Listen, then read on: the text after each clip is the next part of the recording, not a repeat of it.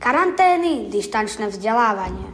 Kolotoč, ktorý si posledné 3 roky užívame viac, ako by sme chceli. Poriadne zatočil aj životom terajších deviatakov, ktorí vzdelávanie na diálku absolvovali už 3 razy po sebe. A keďže sú v dôležitom ročníku, ktorý rozhodne o ich budúcich krokoch. Opýtali sme sa Terezy Pôšovej, týmej Tkáčovej, Jakuba Petelena a Jakuba Kopčeka, ako to všetko vnímajú. Ovplyvnilo vás nejako dištančné vzdelávanie? Mňa osobne dištančná výuka vôbec neovplyvnila, ani osobnostne, ani psychicky, ani fyzicky, skôr pozitívne. Mala som viac času na seba, na svoje záľuby, na svoje koníčky, na veci, ktoré ja potrebujem. Mňa to ovplyvnilo určite fyzicky, mal som výrazne uh, menšiu aktivitu a menej pohybu a psychicky si myslím, že nie. Zmenila táto pandémia váš pohľad na svet a jeho vnímanie? Chcel som, že ľudia sú sprostí a nevedia dodržovať pravidla, čo sa týka koronavírusu. Ja som zistila, že pred koronou som riešila veľmi nepodstatné veci a až teraz si uvedomujem, ako dôležité mať zdravie alebo mať rodinu a kamarátov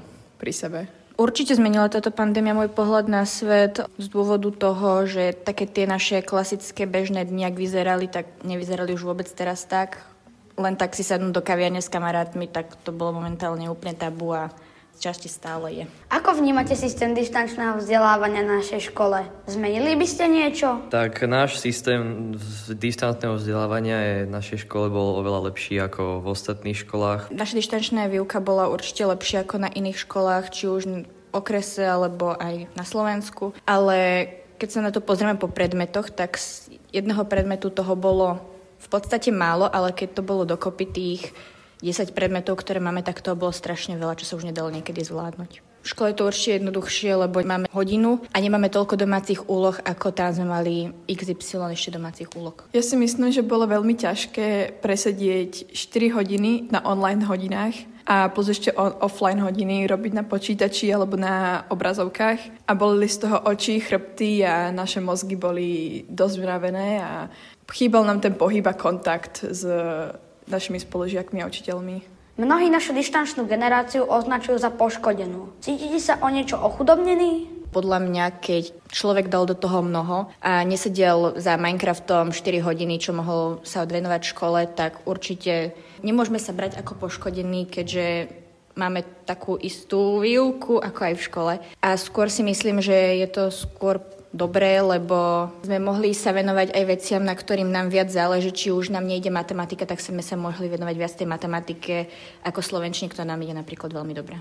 Niektorí žiaci na hodinách väčšinou aj spia alebo nedávajú pozor a niektoré základy aj mne chýbajú z toho, že vlastne e, keď som bola v 7. ročníku alebo v 8. tak som tú dištančnú výuku nebrala úplne vážne a teraz tie základy, ktoré by som inak mala, tak mi teraz chýbajú a musím ich doháňať, keď som v devine a už by som ich dávno mala vedieť. Cítim sa ochudobnený o zážitky a kontakt so spolužiakmi. Ďaká tomu, že naša škola má tak dobre urobené online vyučovanie, na tom nie sme tak zle ako niekto iný. Zmenilo online vzdelávanie vzťahy vo vašej triede?